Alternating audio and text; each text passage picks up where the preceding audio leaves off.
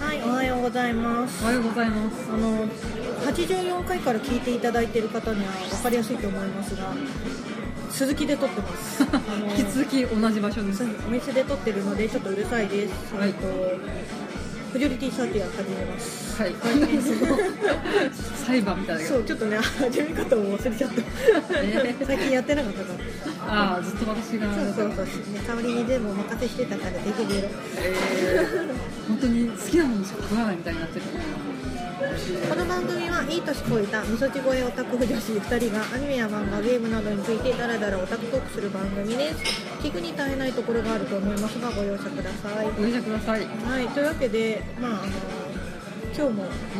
今日もというか前回に引き続き1月3日の三が日で酒を飲みながらそうですねやっておりまして2杯目突入したので若干ちょっと気持ちよくなってきてますね寝ないでください。こねハイボール美味しい、のはい、間、ちょっと年末あったんですけど、んかなり寝てたからね。そんなことないようぜえ。そんなうこぜとないよさっきお酒飲むと眠くなっちゃうんだよえ。うぜえ。うぜえ。そんなことも言ってられない年だから あーちゃんとね、自分の飲める量と食べられる量を把握して飲みましょう。ね昔に比べたらお酒飲めるようになったよねその代わり食べられなくなったねあ、そうだね。そう肉とか食べると次の日さ高確率で腹下すよねあこの間いい肉食ったらさ腹壊してくれました よもうもうダメだ私たちおばあちゃんだよおばさん通り越したおばあちゃんだよだんだん庶民感覚が進出しちゃいました、ね私もなんかお肉の塊食べられなくてさああ言ってた言ってたそうそうちょっと2歳上の先輩が言ってた、うんうんなんかねいつも最近食べてるのがあのひき肉を煮物で食べたりとか細切れ肉をなんかほうれん草に挟んで食べるとかそういうのばっかりしてたから塊の肉とんかつでも食べるとね次の日ダメなんだよねなんか豚しゃぶみたいなのがいいやみたいな、ねまあそんな感じでまあいいやまあいいよそれは劣化の話はいいよ 我ら寝かしてるはいというわけで今回お話しするのがですね第85回ははいえー、ザえー、とフリーなんだっけハイスピードあハイスピードかスターティングデイズでしょはいまああのフリー私が言うなよよフリーの劇場版見てきたのでその話をしますはい、はいよろしくお願いしろましすくお願いしますそんなわけでフリーの劇場版なんですけど、ん私2回目でした今日、うん私は初日初日ねえ初回ですで早速見てきてですねちょっとあの1月3日の某埼玉新都心の映画館で見たんですけどそんな丸分かり全部なんかすごいその後終わったからじゃあ収録しようっつったらあまりにも周りが激込みすぎてちょっとね吐きそうに流れながらたどり着い たこのイタリアンレストラ ン本当しかもお昼ご飯食べた場所そうちょっ二度と目遠くにあるからなんかあんま混んでないかなっつっそうてですねすごいね三が日舐めてたわまた行っても戻ってる戻ってる戻ってる戻ってる分かったはいはい、というわけでフリー見てきたんですけれども、まあ、うんハイスピードですよね、でえっと、フリーは1期、2期、エターナルサマー含めて1期、2期が終わって、うんでハイスピードはそのフリーの1期が始まる前の、始まる前そうねあれが高校生だ話だからそう今回は中学生はるかちゃんと誠君の中学校1年生、中学校に入学してからのお話ですもう本ね。当入学したってほやほやの頃そうまあ一言言うならショタにはたまらな い第二次成長的なそう第二次成長うんてかまだ全然女の子みたいな顔してでも一応もう変成期は終わった設定そうそうそうであれさなんか出てくる子たちが、あのはるかちゃんと誠君はもう中学生になってるから声優さんが今声優さんなんだけど、ん渚君とれいちゃんはその中女性の声優さんだよねでまあそんなわけでネタバレすごいするのであそうですねまあみんな見てると思いますけど ねね不女子のたしなみとして、うん、てか今日ね見たらすごかった何があ女子女子高生かなあ女の子たちがいっぱいいたあなんかう予告がさ、うんことごとく壁ドン恋愛少女漫画みたいなのでびっくりしちゃったよ、んてかキハイフルって映画化するんだねあそろそろ広瀬すずでやうるんだよ、うんうんうんキハヤがねああそうね広瀬すずなんですけど、とりあえず見た感想はどうでしたかまあいいんじゃないんですかっていうけど、でもさうあれなんかがさまたメンタルがさ話に戻るじゃん高校入学う時んうんにそうそうそうそうそれだよねそれだよねそれ問題じゃない、ねなんかあの結局漫画ってさ、うんその漫画の始まりってその欠けてる主人公が何かに満たされて最後を迎えるみたいな感じのが多いじゃん、んで結構さその前の話になると、その満たされてない状態が始まりがエンディングになんなきゃいけないのかなって思うから、また何があったの みたいな何がはるかにあったのみ受たいな験生でねああったのかな多分あのフリー自体がさ、うんそのりんちゃんが中学校1年生で一旦里帰りした時にあー水泳部やめちゃうんだよねそうだだねからそこで多分ダメになるんだけどなっちゃうのかでもなんかあの映画だとあの他の朝日くんと郁也くんがなんか引っ張り上げてくれそうだなっていう気もするんだけど、ダメだったよねねうんうんだってねあんななんかこうリレーをやることでんうん絆を取り戻したりとかしたじゃん、うんねだって高校でやってることもさハイスピードとほぼほぼ一緒じゃんうん、うん、だね、うん、みんなのトラウマっていうかコンプレックスをそ解れ消ぞれこうしてして、うん絆をつどめそうて、一つ成長してなんか、まあ、かつての栄光を乗り越えるじゃないですけど、でそれでなんか、まみんなでリレーやって終わるみたいなあね、ま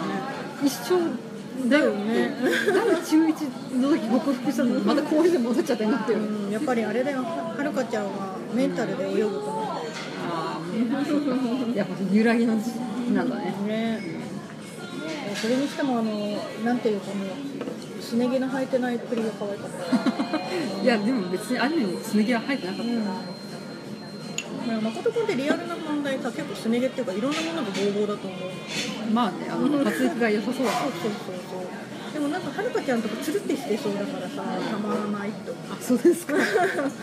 てちょっとシャタコンじゃないからね言うんだけど、えー子供が好きなだけだから全然全然説明じゃないから、えー、かわいいよねうんまあ、個人的に私がグッときたのはその部長とマネージャーかなみたいなねっていうか私もね1回目を後輩、男の子の後輩と見に行ったんですけど、その後輩がもともとリールとか好きじゃない子だったんだけどフリーを見せたらめっちゃハマっちゃって私より映画を見に行くことをすごい楽しみにしてたのねで映画を見終わって一言この映画は付き合ってない人たちはいないのかなっていうふうに言ったから私の教育は間違ってないと思ったんだけどみんなねいい感じのカップリングになりそそううそうで一番付き合ってたのが、その先輩とあなお先輩とえっと夏也夏也部長そうあの二人のこなれ感は何なのかしらすごかったよあれはもう苦楽を共にしてるからそうそうそう奈くんっていうその自分の病気ままああ怪の、うん我まあ、網膜剥離なんだけねど、そうそうのせいで泳げない子がマネージャーになってるんだけどみんなのなんか教育係になって、うんちょっとお母さんみたいになるじゃん、でも夏也君にとってのお母さんでもあるのか なってなんか、ね、姉さん女房的な感じなのかなっていやうー、んあれだな、夏直だった夏直かまあそれだな普通だなあ普通か、あれだったら直直夏かなあどっち直どっちでもいいなうん普通まあそこは今でいいし、うんねうん千也君がさ、んその今今回出たハイスピードのその4人のリレーメンバーのうちの1人の、うなんだっけいくやん、肉屋の兄貴そうそうで髪の色違うじゃんうんで結構兄弟ってさ髪色一緒にするみたいなのが多いでなんでだろうと思ってたら私あのハイスピードのその映画のパフェで買ったんですよでそれについて言及されてて、でやっぱり性格的な問題を考えたら髪の色を変えざるを得なかったらしいんだけどでも要所要所がやっぱり目の形とか一緒なんだよねあーでもそこでなんか兄弟らしさを見てくれればって言って分かってるって思 ってあの兄弟好き分かってるってあの目の形が一緒なんだよねあのうん猫目なんですよこれは絶対兄弟ものだなと思って見てました可愛かった、うん、だからお兄ちゃんがお兄ちゃん大好き弟でもお兄ちゃんは世界広げてほしいから突き放す弟がグレるでも最終的にやっぱお兄ちゃん大好きみたいなああ、うん鉄板だねねえだってさだってさ奈くんとさ夏也くんが結婚したらさお姉さんと呼ばなきゃいけないんだよ何なんだよそこは多分反発するよね何なんだよ、名字がさきら霧島じゃん、うんあ霧島なんだへえ霧島部活やめるってよってああなるほ どこの子絶対部活やめるんですよどこ見て案もの定部活やめるって言って「来たー霧島部活やめる」って寄ってきたーと思ってどこかなうんそんだけです まあでもそれぞれのトラウマというか、うん課題を克服してうん試合に臨んで成果を収めるっていうまあ鉄板王道パターンだねそうだねでもあの幾役の声優さんが内山聖輝くんでさあ私大好き内好山き聖だ輝くねんそうでもなんかキャラクターに合ってないのかなと思ったんだけど、やっぱりあのちょっと繊細で傷を負いやすい心をやらせたら天下一品だわって思いながらそうですか見てたあれ暗くなったあの夕方モードだねなるほどねんだから、うん、内山聖輝くんは最高ですって思ったガンダムユニコーンのバナージリンクスだよ知らないそうですか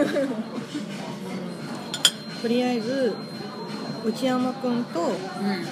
うん、お兄ちゃんはいいと思ん兄弟萌え映画だからう、ね、ん、まあどっちかっていうとその新キャラの2人がフューチャーされてるのかうな、んうんうんもう誠と遥香はねうんその普通のアニメの方でもう存分に書かれてるからまあいいかなっていうでもさなんかこのあでもそっかでそれでまたはるかちゃんが落ちた時の話になるともうそれは本編でなっちゃうんだねだからはるかはまあ、うんまあまあまあいつも通りかなみたういな、んうんまあそれでもねやっぱリレーを再びやる意味みたいなのを見出してやったっていうのではるかのなんかモヤモヤも解消されたんだねうんでも映画でさその日常シーンでみんなでご飯食べるお弁当食べるシーンみたいなのあったじゃん、なんか1回目見た時あそこのところがすごいたるくってさ、あそうなんだ、うん、なんかな中だるみしてないと思ったんだけど2回目見たら大切なんだなっていうのが分かってあー徐々に距離が縮まってきそてうそうそうそれなんかまあ人となりっていうかその、その新しい新キャラの2人の生活を見せるために、あーそう必要なシーンなんだなっていうのが分かったのでみんななんか2回見る方がいいと思 うんいやでも京アニアニメはう無駄なシーンないようん、うん、なかっただってさあのみんなでさその4人が練習するときにさそのなんだっけあの子朝日くんが泳げなくなるって一番最初にやるあやるときにみんなのタオルが置いてあるんだけど、うんその朝日くんのタオルだけぐっちゃぐちゃに置いてあるあそこで性格のそうすごいなあーのって子は大雑把なんだなみたいなそうそうあとはあのなんだっけはるか今回はさその、まあ、2人もフューチャリングされてるんだけど誠くんがその今まで小学校までずーっと一緒だったはるかちゃんと初めて中学校になって大人にならなきゃみたいなあーになってでちょっと自立しようとしてちょっとうん焦るみたいなシーンがあるじゃん。でその時に2人でさなんか話してる時にあの海に流されてる靴のサンダルあー靴うんがやたらこう流れて、うんあこれは2人は2足の靴を履いてあーるもうぴったりだったのにもう片方ずつで歩かなきゃいけないっていうのを表してるのかなと思って読みしすぎ そうてちょっと読んでてもうってあとはあの道路工事の工事してますって標識が2回出てきて、出たね1回目は、あこれこの標識絶対何か事故とか怪我とかの予兆だったんだから、うんまあ、お父さんだうんうんそういう不安感を煽るっていう演出が、まあ、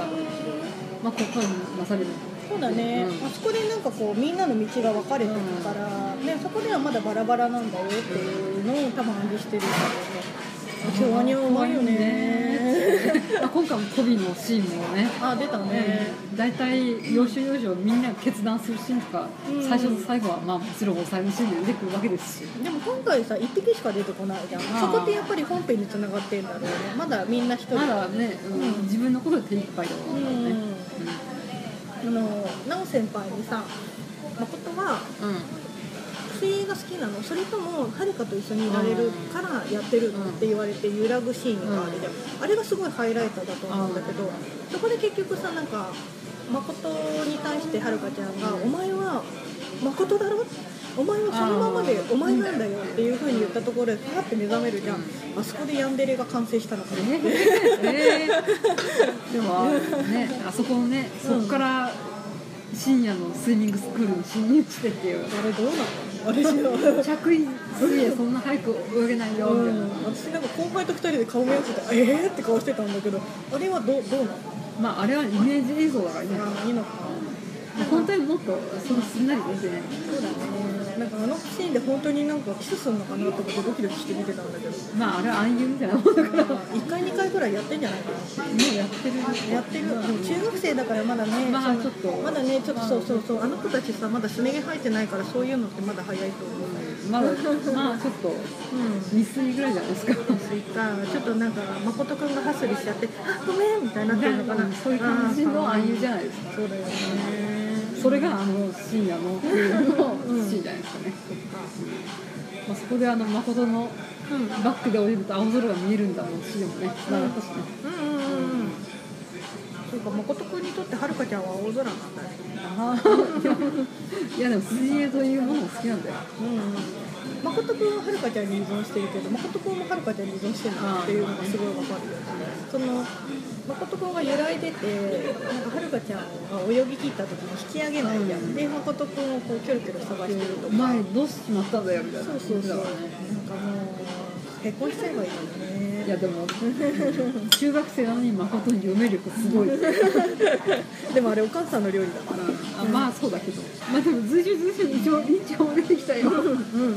春凛的にていうかさ、そうすけくんさ、ソスケかわいそうだねうん、かわいそうだよね。てかそうすけくんの彼氏力が強すぎてさ、どうしようと思ったんだけど。うん中学生にしてねねえ、だってそうすけくん自分のために泳ぎ泳いでないもん。りんちゃんのためだけに泳いでるからね。いやでもまあそこら辺は誠と一緒なんじゃないうーんでも誠君はそこでさなんか自分の楽しみを見出して、んはるかちゃんも誠君に対してのバックがあるじゃん、でお兄ちゃんってずっとはるかちゃんにしか言ってないから、なんかすごい宗介君がかわいそうでさそうまあソスケはかわいそうな男なんですよそうだってあのねなんかりんちゃんがその小学校6年生で「俺佐野中佐野町に行くんだ」みたいなこと言ってる時に「俺とは泳がねえのかよ」みたいな顔して俺はねそうそうえよかったなみたいな影しょっちゃってるから、もうそこで言えばよかったのにね小6からしてもうんう陰で見守るうんでそれってあとりんちゃんのお姫様感がねそうだねうん可愛かった本当に幻想のヒロインっぷりが半端なかっそうだねでもちゃんとした手紙読むシーンあれ宮野誠宮野守りなんだね守だようん、ねなんか私声が結構若かったからさあの小学校の声優さんのままでやってるのかなと思たって最後だけ宮野真守じゃないうんうんうん途中のなんかそうそうそうシそうーンはあだからそ他のの人女性声優その人が手紙も読んでるのかなと思ったらいやなん最後だけ宮野真守だっともね生産すごいねたでもまうんあなんだっけ島崎信長君にしろでタッツンにしろうんうん細谷さんにしろ、うんやっぱ14歳間あ13歳うんうん中学1年生感を出そうと頑張ってる感はあっでもその後輩が一言フリー今回のハイスピードの映画でお手をつけるんだったら誠の喋り方が若干イラつくって言ってたあの私はまあまあ頑張ってるかなっていうたあそう私も別に平気なんだけどなんかねかかわいくぶってるように聞こえるってあれやっぱちょっと年齢を下げなきゃっていうそうそうそう、タッツン頑張ったんだろうけど、タッツン頑張ったのねタッツン頑張ったんだろうけど、まあ、そういう見方もされちゃうのかなって思って。タッツン本当はなんかこう結構ワイルド系の役だからそうだねね。だから結構頑張ってるんだとで思うも今回誠君ちょっとなよなよしすぎてたの映画館にさある看板もさあーやたらなんかちょっとなよこっとしたうなよってしてるからもうお前はどこの女かっていう まあ大柄な設定だけどもやっとしてるからより目立つんだそようねだよねだってあの中学校1年生にして部長と同じ身長だからああうんだから今回その余裕があったからさいろいろこう眺めてたんだけ ど身長いくつ同じかみたいな。でも、うん、なんか部長の話に戻るけどさ、うん中3と中1の兄弟って一番いいよねうん なんでそれを2歳差 いや中学生ってさすごい1年でいきなりギャッと伸びるじゃあーんで中3ってもう結構もう高校生よりまあの大人なの、大人の男に近づいてるからねそうだけど中1ってもう小学生みたいなもんだからそのあのそんなに離れてない今までそんなに離れてなかった兄弟がそこでギャッと離れるのよたまらんと思って知らない兄弟萌えポイン トいいやああじゃあ夏や育やうんでなんか育也君はとりあえず前髪を切るべきだと思うそうだねうんまあでも内山幸輝キャラだからそうそうでその育也君と夏也君は顔目が同じ目してるの猫目の目しててだから夏也君も実はちょっと女顔なのああ実はそうそうあのちょっとワイルド系に見えるけどだから夏也君も高校生ぐらいになると結構ワイルド系になるのかなと思って ねその後のさ話って書かれてないんですよ、どうなんだろうねできそうだけどね,、まあねうんうんなんかそのねはるかちゃんがこうやさぐれた後になんかあーわちゃわちゃする話みたいなのがあってもいいのかもしれないけどね他の学校に行って対戦するみたいなそういう感じ、ねうんねうん朝日くんはでもなんかあいつはいいキャプテンになるって1年生にしてなんかキャプテンに候補にされてるねねまあ、小そのあの3人4人の中だと一番キャプテン寄りだよねなんでこ今回はね桃太郎が色飛びに入ったみたいなのうがんうんうん可愛かったけどねはるかが2人いてマブトで桃太郎が入りましたみたいなああそうだ、だねうん、あとレイちゃんのねちゃんと出てたしねああそれ言っちゃいますか謎の少年としてそうそうなんかねレイちゃんの小学校時代を見て、ううんん私埋めるって思っえたレイちえゃんみおたい乳なが出るそうレイちゃんみたいな子供が欲しいいや私は初太初太っていうかそうえい違うう私レイちゃんがモンペだからああもっぺだから母の日でそうそうそうピティレーンのそうそう奥様としてそうそううちのレイが何をしたって言うんですのみたいな感じでちょっと喧嘩しちゃうような子だあっあたレイちゃんのもっぺだからねそうそうそうなんか渚君とレイちゃんは本当可愛かったねあそうだうね、んあの二人がままあまだだ出会ってない、ねやってないからね、ね可愛い渚君が初タったらしいでさあれはもう初太のゴングみたいなそうそうそうてかあの小学校の時のそのスイミングスクールのさ、うんその水着がさちょっと短いあそうですねさあのハーフパンツよりもさらに短い水着じゃん大丈夫そう映して大丈夫モザイクかけといた方がいいんじゃないみたいなちょっと長いの履かせなくてそう大そう丈そう夫ですそかうでその郁也君もさまだ体できてなくて細いじゃん、だでちょっとあの最初のうち短いの入っててさうん大丈夫うんお母さん大丈夫 かなみたいなお母さんは許しませんよこんな晴れ着な水着を着ててそうそうそうそうしてたそれやばいやばいっていうなんかもうとりあえず全体的にまあ可愛かったまあ初太コンそれでも初太コンではないと言い張りたい私は子供が好きなだけですえそれ言い方変えてるだけだよ好きなだけそれ言い方変えてるだけだよロリコンじゃ ないでも込みありません初太コンです、何やってるのでもあのー、うん、誠君の首の細さも良かったねさすが京アニだわーって思って見てたけどあ年齢の書き分けができるそ人うはそうそうそう筋肉全然ついてない可愛いって思ってで今回あれだねはるかちゃんのお母さんもちょっとだけ出あてそうねなんか顔は映さなかったけそうどそうそうまあ後ろ姿とかお父さん何の仕事してんのかねわかん ないわかんねうえでも誠さん誠さんってさ誠くんのお母さんがガッツリだねん、うん、出てるねうん誠君のお母さん同じ目の色してるからお母さんにだよね今回はあれだねそれぞれの親を映したからなんかうん、うんその子供だけどやってる箱庭感みたいにするとねやっぱりだって中学生ってさ親の援護なし何もできないじゃんではるかちゃんってもうお母さんがそのままお父さんついていっちゃってるから、そのなんか今回も1週間だけいないっていう状態でやってたじゃんこれがどんどん経てそういう料理上手なはるかちゃんになってた のかなサバしかできねえじゃんでもサバちゃんと焼ける子だからさまあねサバ缶からサバの味噌煮が作れるようそうそうそういけるいけるにいけんのかよはるかちゃん料理上手だからうん男料理下手くそだからドジっ子だからっていうドジ嫁だからうん誠は料理できないんだっけなんか今回鍋吹きこぼしてたよあそこから練習すんじゃん、う、すごい料理とか作れるのかなんまあ練習しそうだからねねで今回ねあのテレビ版の監督とは違う監督そうでだったね男性監督だね前はあのううんつうつうつうつうちうねひろこ監督ひろこひろこって言っちゃってるからねひろこ監督だったんですけどそうだったんだ監督とかもう見てなかったわ、へーなんかエンディングロールさずっとみんなのなんかあの1万円であなんかもう出るじゃん、んあれをあればっかり感見してたからさうんり、んちゃん可愛いなこれって思いながらあなんかまあちょっとそんなフェシズム的なところまでそんなにこだわってないのかなと思ったねそっか確かにねでも最初そのはるかちゃんがさ泳いだ後にさ、なんか泳ぎ切った後1カメ2カメ3カメみたいな感じで映すじゃあんー筋肉をうんだからちょっとうんって思って見てたけど、ううんんあじゃあそこら辺は作画の方の監督でうん、これを出したいんですみったていないうのがあったのかもしれないね、うん、でもまあ基本的にみんなの悩みが解消してあ、勝利につながるっていう王道な王感じだ道ったねですよね、うんでもなんかそのちゃんとした話を書いてくれたのは良かったなあなんかあそう前も言ったけどその映画アニメの映画って2通りあって記念作的に作る「ラブライブ!」みたいなのとあとちゃんとその話を一個その物語として作ってくれるやつで今回ちゃんと物語としてね、まあ、その分ちょっとその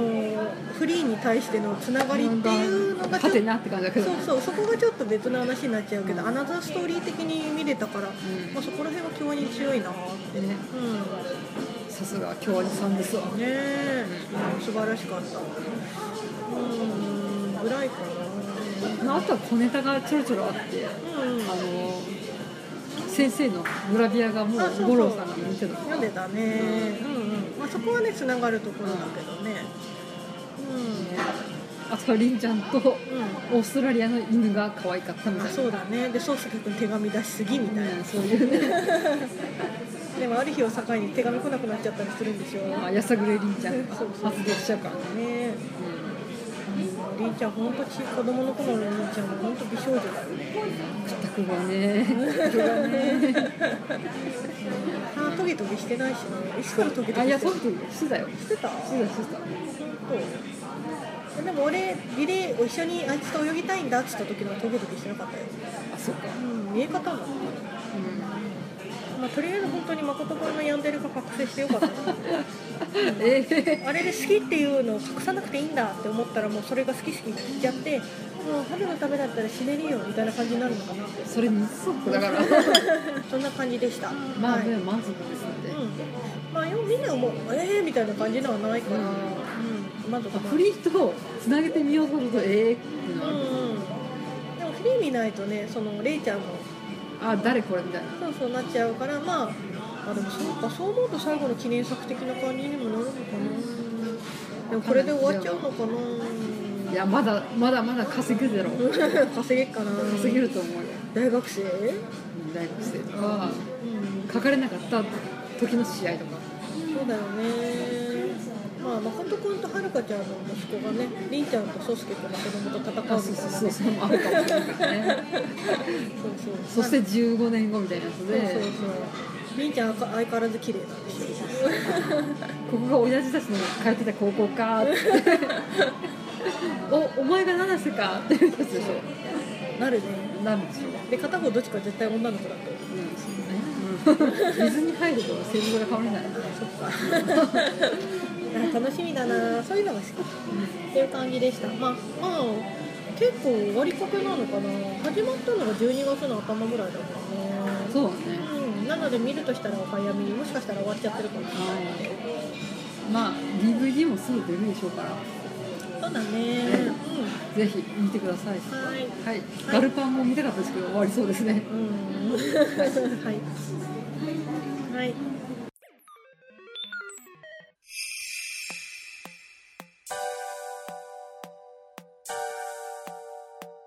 そんなわけで、フジョリティ30ではお便りを募集しております。ご意見、ご感想はメール、ツイッター、ブログ、コメントからお待ちしております。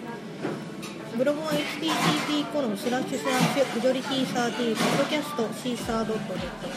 メールはフジョリティサーティーアットマーク Gmail.com ですはいはい次回は何かね実はお便り会でああはいえ何かあるなない別に新しい萌えが見つかったら言うえー、配給読めば配給読めばとりあえずスペースダンディのブルーレイが1月の末ぐらいに出るらしいのでそれを見ますはい苦痛だな私はもうちょっとこの今年の年末はねライブ「ラブライブ!」がね「紅白」出たり「スター・ウォーズ」やったり大変でしたって思ってあそうだ私年末ね新井明のコンサート行ったって言わなかっああ行ったん ですよたうん面白かったよねあなんかオールしてその次の日でペロペロだったんであそうそうそうそうなんかマジでしたんだよオールやったー久しぶりにしたあの25日が会社の最終日でみんなでちょっといいところでご飯食べてそのままオールナイトしようぜみたいな話になってたんですよ学生か会社でね、うんまあ学生はいいとこはいかんけそどうそうでジョジョ園でねお肉ジョ食ジべョてジョジョジョジョ園